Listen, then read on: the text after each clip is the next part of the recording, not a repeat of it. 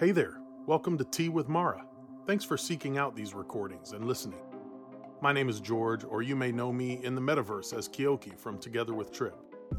These recordings are from my live sessions in virtual reality and may sometimes feature other content. For the best experience of these sessions, you can join me in virtual reality. But when you can't, or if you want to go back and listen again, these audio or video recordings will be offered freely to all. To join us in V R or for the live broadcast on our Discord server, you can find our full schedule of events by visiting trip dot com slash events, including instructions on how to join us in V R. You can even join in two D mode from a computer. If you wish to support my teachings and these recordings, the best way to do that is to leave a review and share this podcast with others. And if you find value in them and you want to, you can make a donation offering right through the Two Hands Sangha website or soon through the podcast itself. All links should be found in the show notes. Now let's invite the bell and begin.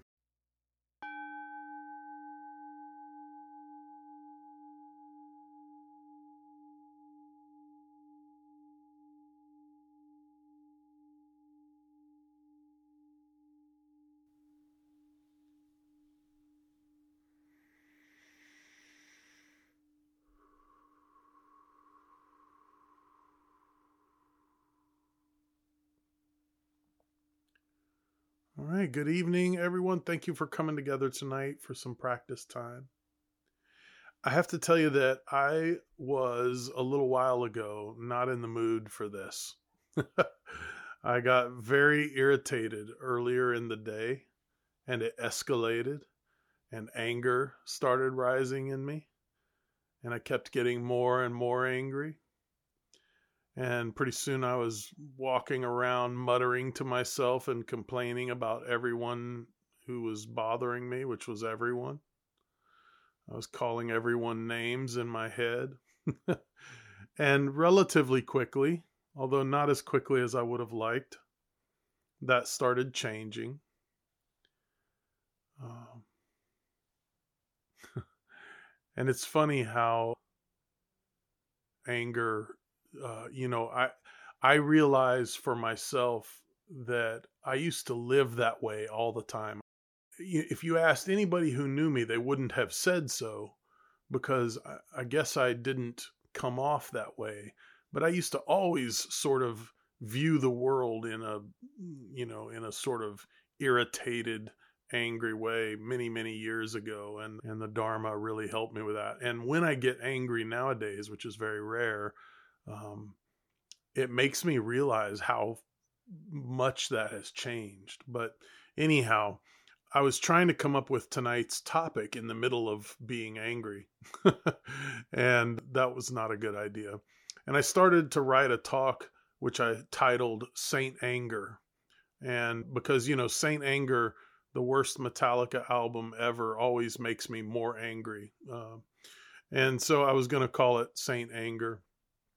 And then I realized that I had already done that. I had already written a talk a while ago in my local Sangha called Saint Anger, so I couldn't reuse that one.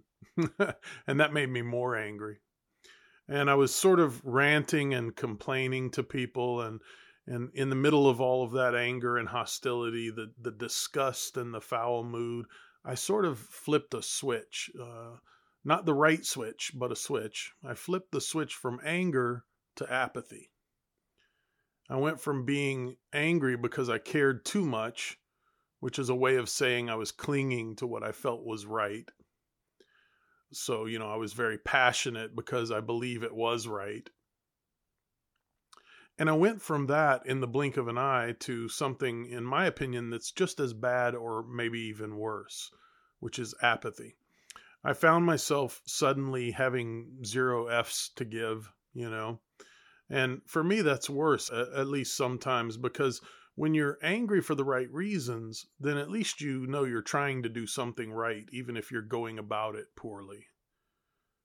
But for me, when I when I lose compassion, when I get to that point of not caring, that's even worse for me, because I think that when we don't care, we can make grave mistakes, terrible mistakes. I could even Uh, allow harm to occur knowingly when I don't care, because if I don't care, who cares, right?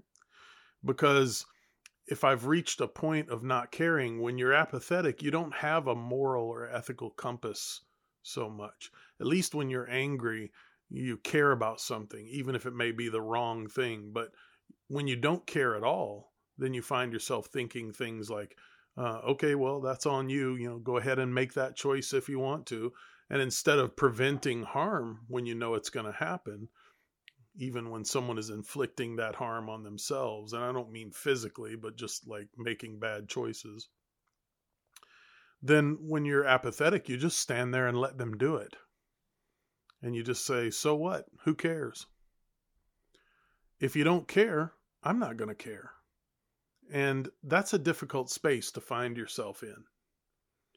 Sitting there blankly, not caring, singing anti-nowhere league songs, and changing the name of your Dharma talk from Saint Anger to So What, Who Cares? Luckily, which also, by the way, was covered by Metallica. But luckily, the lyrics to that song are so horribly inappropriate that I'm not going to, you know, I'm not going to share them here with you. And they don't apply to anything in this talk, really. It was just the song that was it, my expression at the time. So I won't subject you to the lyrics, as I often do, but that was the mood that I was in today. And then slowly I started using my practice and I worked with all of that. And I thought maybe you might want to see how that can benefit you as well, assuming I'm not the only one who's ever gotten angry or apathetic. And then as I slowly started working with that and letting go of anger, and apathy receded, making room for, if not exactly joy, at least compassion, then, you know, that started feeling better. And then before you know it, I changed the name of my talk again from So What, Who Cares to Apathetics Anonymous. I used to work for a band in my youth, and the band was called Apathy, and our fan club, we called it Apathetics Anonymous. And I thought letting go of apathy and anger and moving into compassion is exactly what Apathetics Anonymous, if it were a group, a support group, it's exactly what they would want you to do. So if it was a support group instead of a fan club for a band, that's, you know, that's what they'd want you to do. So anyhow, this is exactly, you know, what I was going through today. And it was, and it's really important stuff. Uh, this highlights that we all go through it, you know, and it's important to overcome because it can leave a trail of destruction in your life and in your relationships. Anger and apathy are, are normal everyday experiences for us humankind. They're universal. And understanding, which is what Thich Nhat Hanh said that love is, love is understanding, is the only way to overcome it. And the Dharma helps with this, as it does with all things, by recommending that we first bring ourselves into peace. First, quiet our own situation down a little bit. Just enough so that we can recognize what's going on with our bodies and with our minds, at least. Sit with it, reflect on it. And this is where the practice of RAIN becomes so useful, this wonderful practice um, called RAIN, which you've probably all done here at some point. It's recognizing what ha- what's happening, and then allowing it to happen without pushing at it or pulling on it, and, uh, you know, being judgment-free with all of that. And then investigating it a bit once we're able, slowly, gently walking into that, which is different from engaging it.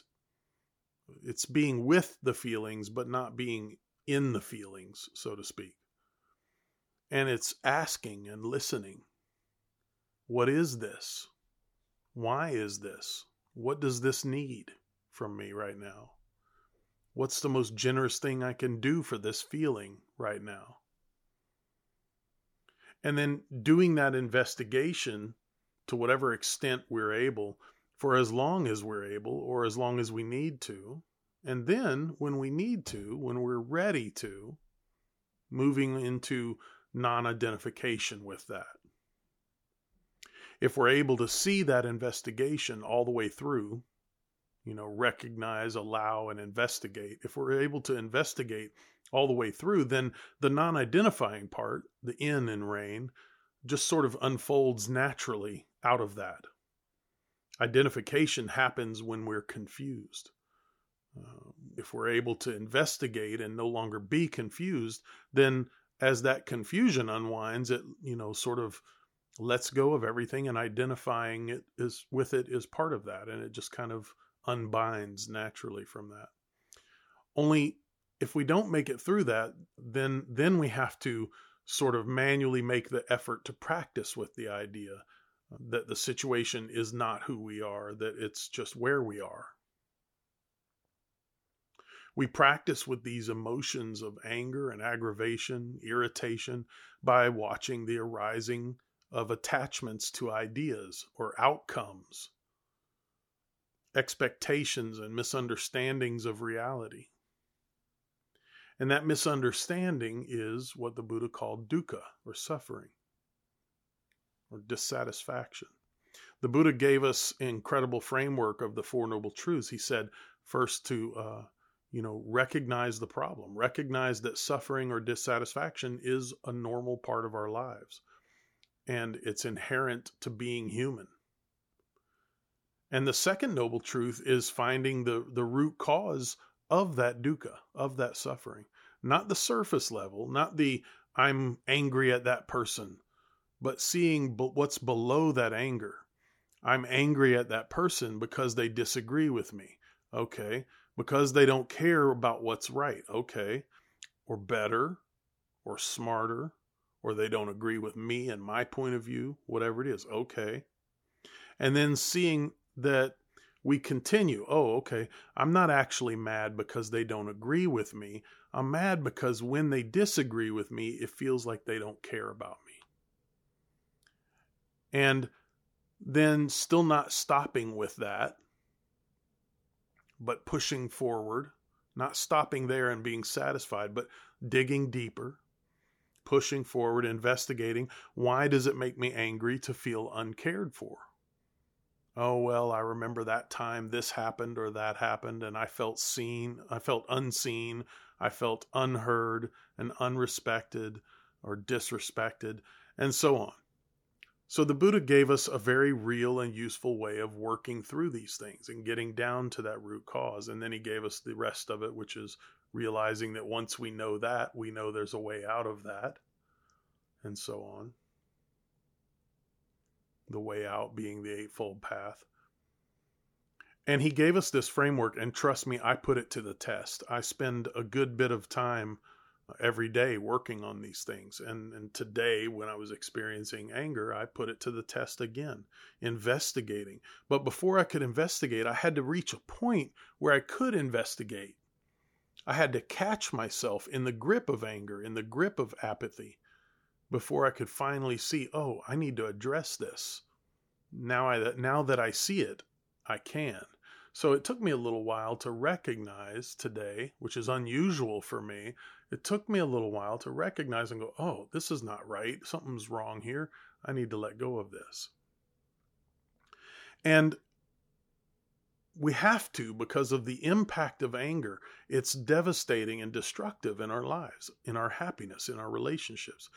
Once I was able to recognize it, I was able to see how anger and aggravation affected my mind, my mental state, my well-being, my mood, my body, and then my relationships with everybody around me, people I come into contact with, the the people that were on the unlucky side of it that I came into contact with, they get anger, hostility. The people that are on my side, so to speak, they have to listen to me complain about it. So, and I was able to start seeing what was causing it, at least the surface level, immediate stuff, the trigger, I guess you could say. And there's so many ways in which that happens for all of us. It can be nearly anything. Maybe someone, you know, misgenders you, calls you by the wrong pronouns, and you react in anger.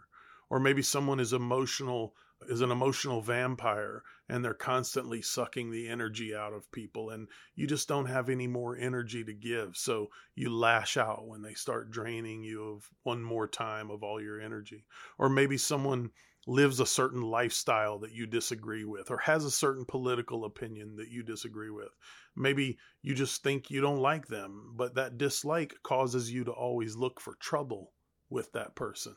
And when you look for trouble, that's what you find. So maybe that person is just over there living their best life in ways that you don't agree with, minding their own business. And then you're over here stewing about all the ways they rub you wrong. So you find some little thing that you can latch on to and complain about. And your anger and aggravation shows up for you as nitpicking and harassing. Bullying, basically. Maybe you spent hours working on something for someone and they dismiss your effort, your time, your energy like it's nothing. I could go on with examples like this for hours because we all know them. These are all things that some or all of us have experienced, different ones for different folks, you know. There's so many little ways that we get irritated and aggravated and angry, and all of those, all of those things come down to one thing. Not feeling seen or heard, not feeling valued, wanting things to be other than they are. And that is exactly the second noble truth, that there is a root cause for our suffering, and that that cause, ultimately, when you dig all the way to the bottom and you get to the final root cause, the root cause of our suffering is wanting things to be different than they are. Either wanting them to stay the way they are and they're not, or wanting them to be different than they are and, you know, they aren't changing fast enough for us. And then not only have you found the root cause, but if you follow that root cause digging that you did, if you dug all the way down to the root cause, if you turn around and follow that back out the way you came, from the root cause all the way back to the thing that triggered you today, you find the meaning of karma. The causes that created the conditions. And that's the real magic sauce, because once you know the road in, you're able to turn around and see the road out.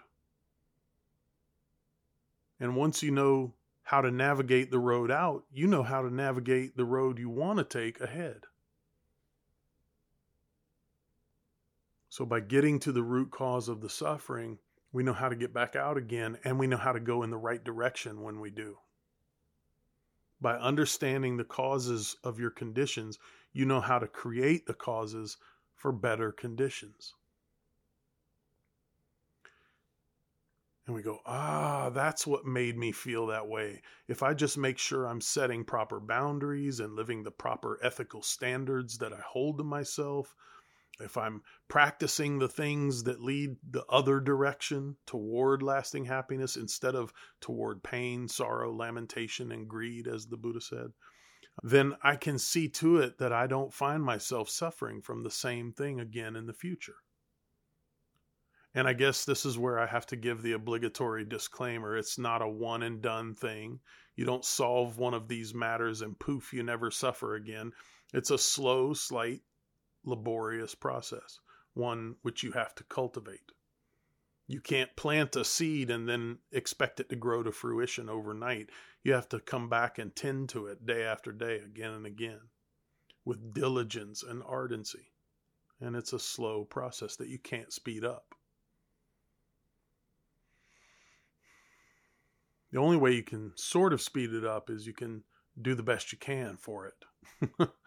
And that's what has to do with like ethical living, you know, living by precepts and, and, you know, not lying, not stealing, not killing, those kinds of things, you know, not doing the things that cloud the mind and make you more likely to do those things. That's the ethical part of it that makes it as fast as it can make it. Karma is how those reactive behavior patterns got there, and karma is how you will undo them. Those negative patterns didn't happen overnight, and they won't resolve themselves overnight. I will say, though, that there is sometimes that glorious moment where you've kind of flipped that breaker switch a million times. Every time you got triggered, you tripped that breaker and you had to flip it back. And one day, maybe you flip it for the last time and it never goes off again, and you never have to flip it again for that particular little thing, whatever it is. And if you're really lucky, you're aware of that when it happens. And if you're lucky, it happens in this lifetime and, and uh, for some of these things. But suddenly one day you've made peace with whatever that one thing is, forgiving that one person you thought you could never forgive, or forgiving yourself for something you thought you could never forgive yourself for. And you've made peace with it and it never triggers you again. And that is liberation. Now just do it again with all the other things in your life and you'll be good to go. Mindful awareness is a tool that lets us recognize these things, the early signs of stress, uh, of anger and aggravation, before it ignites into the fire of passion.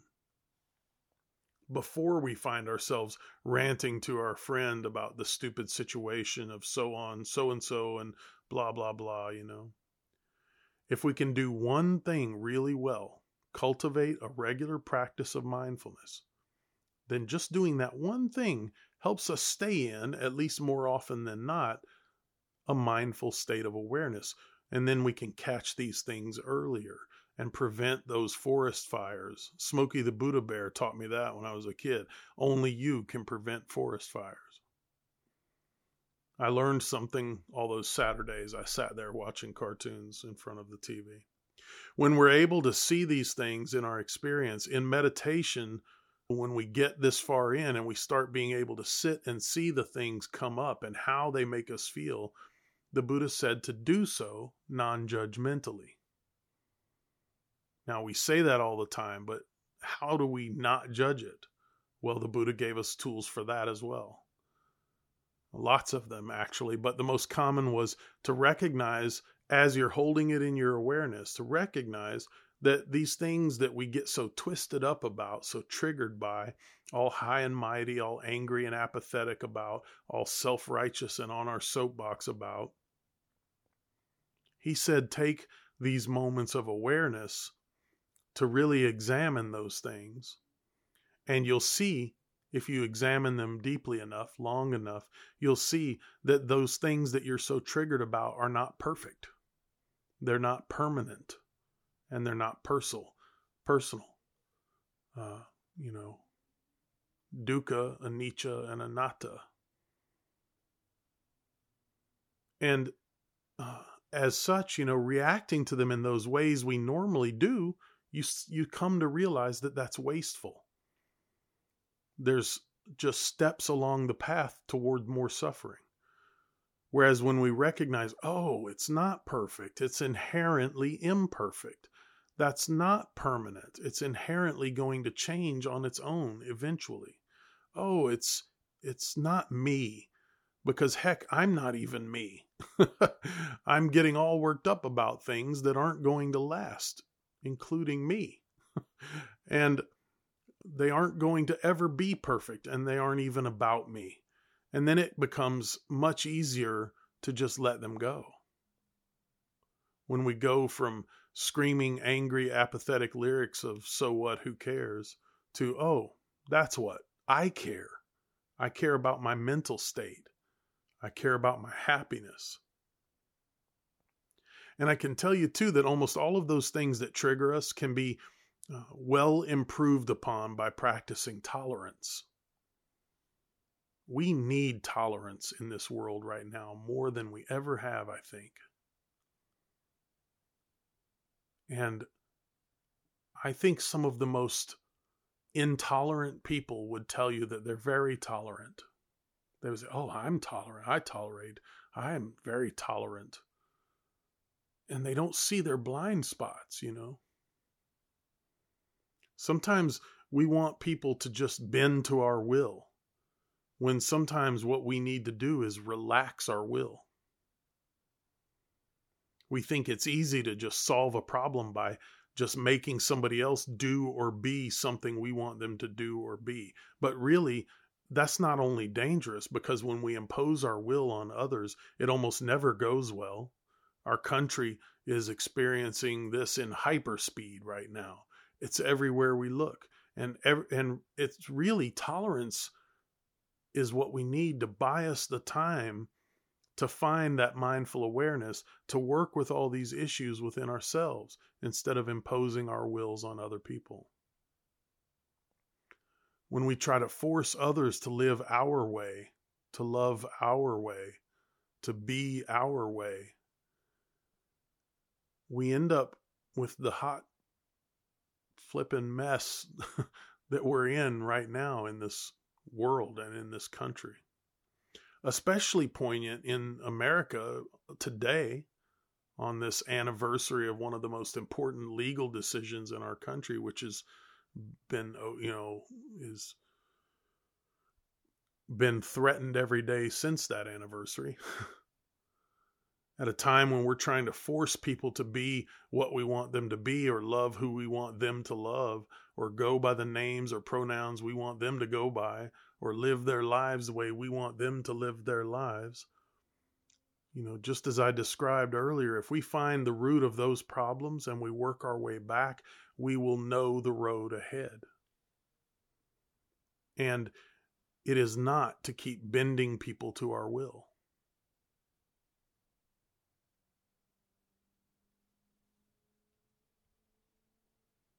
All right, so let's hold all of that in our minds and meditate a little bit. Let it let it rest there. Let it rattle around there a little bit. And we'll work with some of this.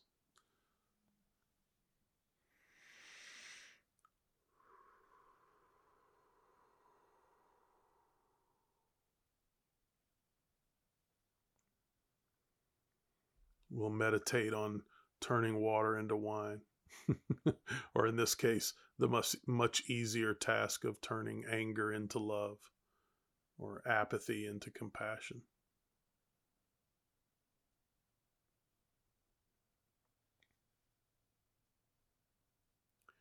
You start by settling in, letting go into whatever posture you want to maintain for another fifteen minutes or so.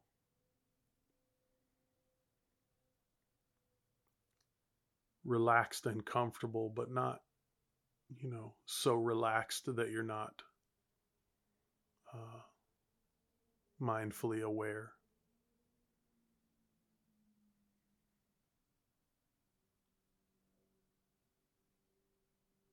If you like, you can allow your eyes to close.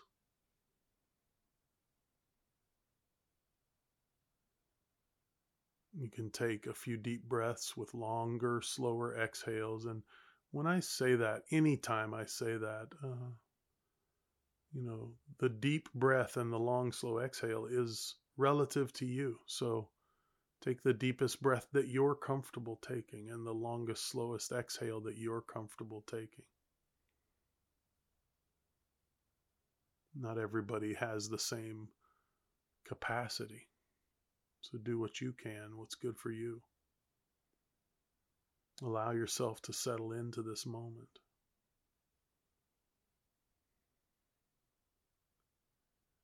It would be, it would be quite against, this is why I don't get wrapped up in postures and stuff like that, because it, to me, it's quite against the idea of everything that I just said tonight.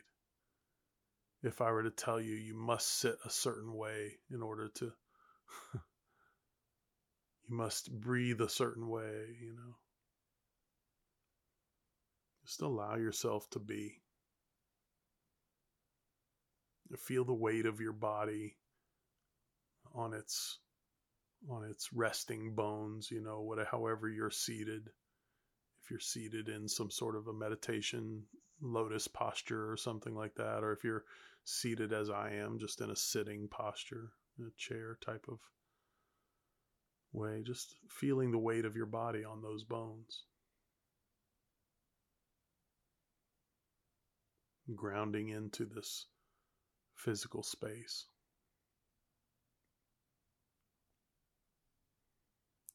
Feel the bottoms of your feet if they're touching the ground or whatever is touching the ground. Feel that. What does it feel like? Where? How does it feel to have those parts of the body touching the earth beneath you whether that be a hardwood floor or, you know, actual earth or whatever it is. Getting out of the mind and just coming into the body. It's the first way to break that cycle of anger or whatever it may be, any mind trap that you're stuck in. Getting out of the mind and into the physical feeling of the body, grounded to the earth. And also just being aware that from all over the globe, wherever we are, in whatever country we are, whatever city we are, all of us are connected through that connection to the earth. We're all we're all sitting on the same rock, hurtling through space.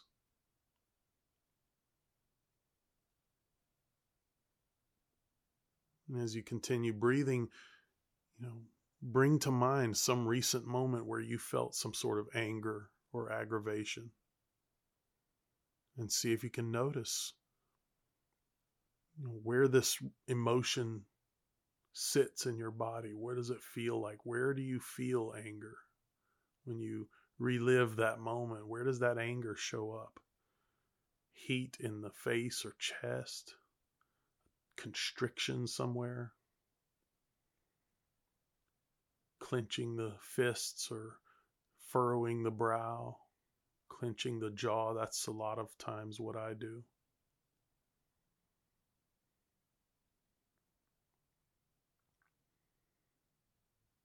I'm rarely ever quiet, so people who know me well know that the quieter I get, the more likely I am that I'm angry. It's not for sure, but the less I'm talking, the more likely I am to be ruminating about something.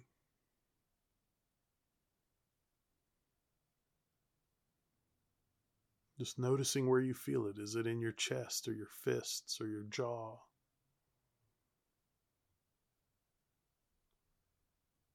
Wherever you feel it, wherever it is, and whatever it shows up in your body as, notice that, you know, when you look at that, it's not permanent. It's not personal. And it's not perfect.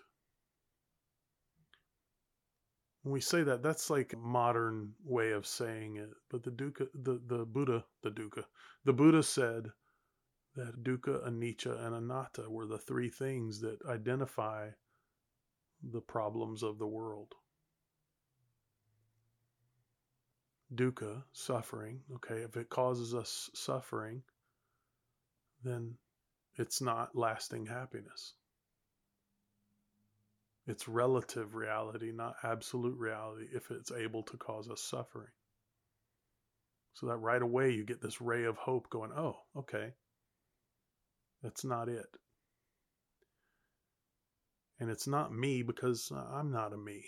I'm, you know, there's nothing in our experience that is permanent and fixed.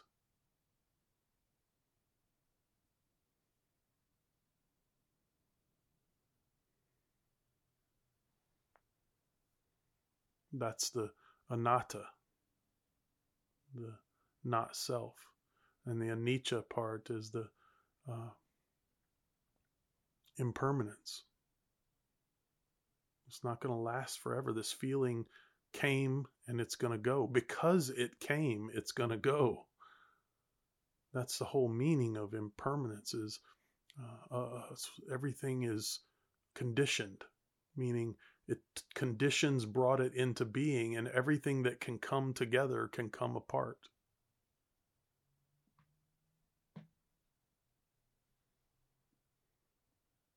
You can imagine the anger is like a wave in the ocean.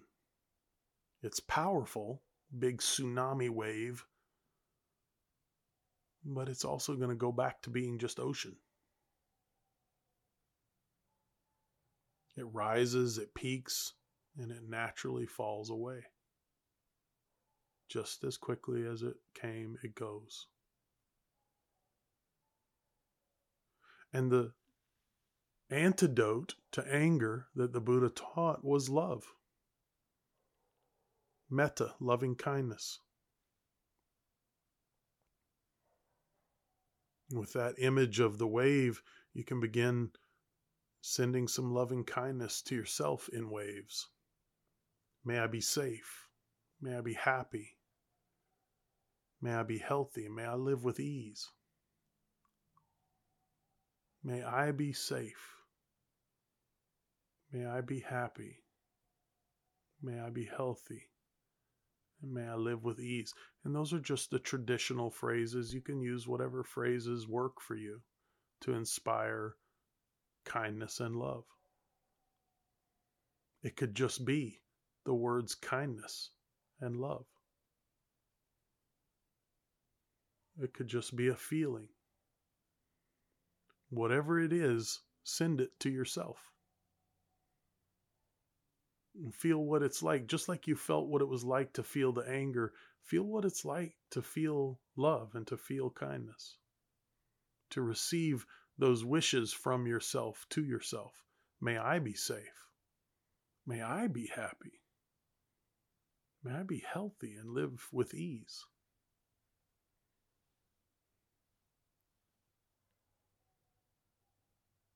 And you can practice that anytime in your practice. You can go as long as you like on that. For most of us, it's a very slow practice, and that's probably for the best.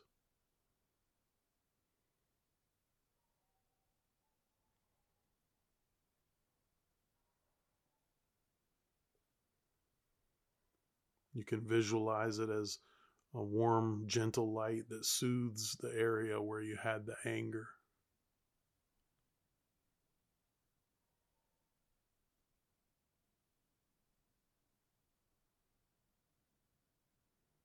You can allow it to transform the energy of that anger,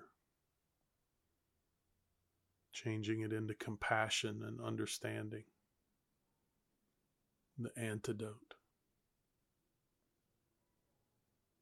The Buddha often described himself as a doctor prescribing a cure, giving you the antidote to the sickness.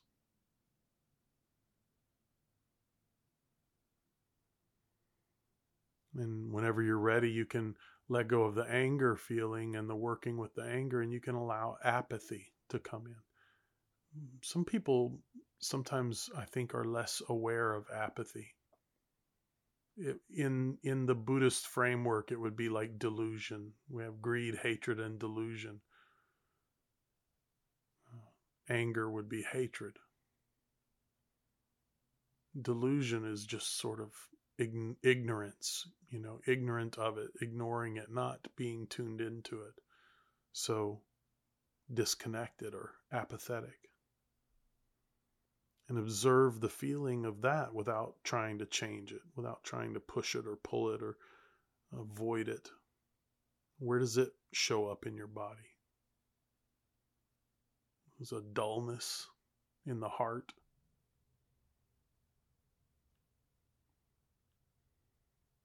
A numbness in the limbs, in the mind. And recognize that it is also just another wave. It rises up and it passes away. It's not permanent. It's not personal. It's not perfect. Which means it's not going to continue to be a problem. And you can bring compassion to bear on it.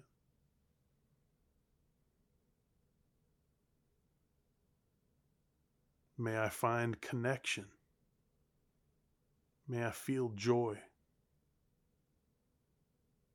May I be filled with warmth and compassion.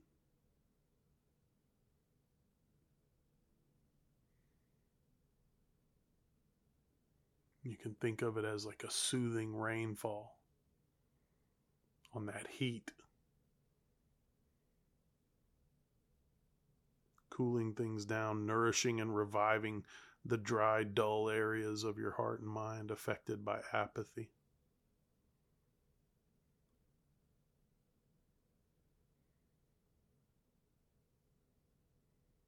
And you can send those feelings, those thoughts, well wishes, prayers, whatever they are, uh, to other beings as well, to the neutral person in your life, somebody you don't really know. You can send it to a benefactor. And may you be safe, may you be happy, may you be healthy, and may you live with ease. You can send it to uh, a difficult person, and then ultimately to all beings. You can practice this for as long as you like.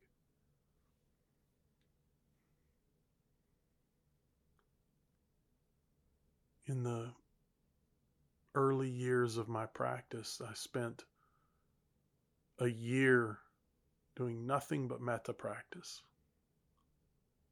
Every time I meditated, may you be safe, may you be happy, may you be healthy, may you live with ease. I know people that that's their only practice they do. These are just tools to use as you need them. As, as the Buddha said, they're the antidote.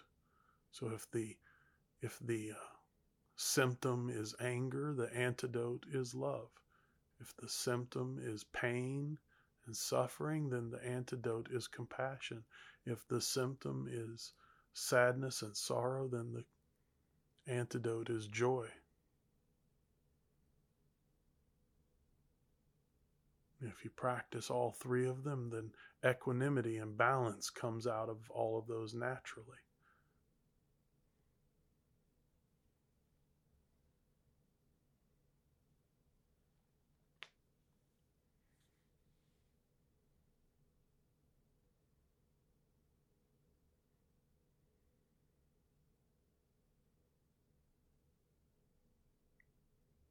I don't often practice metta or any of the heart practices as guided meditations in here because to me they're very long practices. It's something you need to do for, you know, thirty, forty minutes, an hour at a time because you're you're building on it, you know, and you're you're radiating it outward in all directions. So I hope you'll take these practices and do them on your own for longer.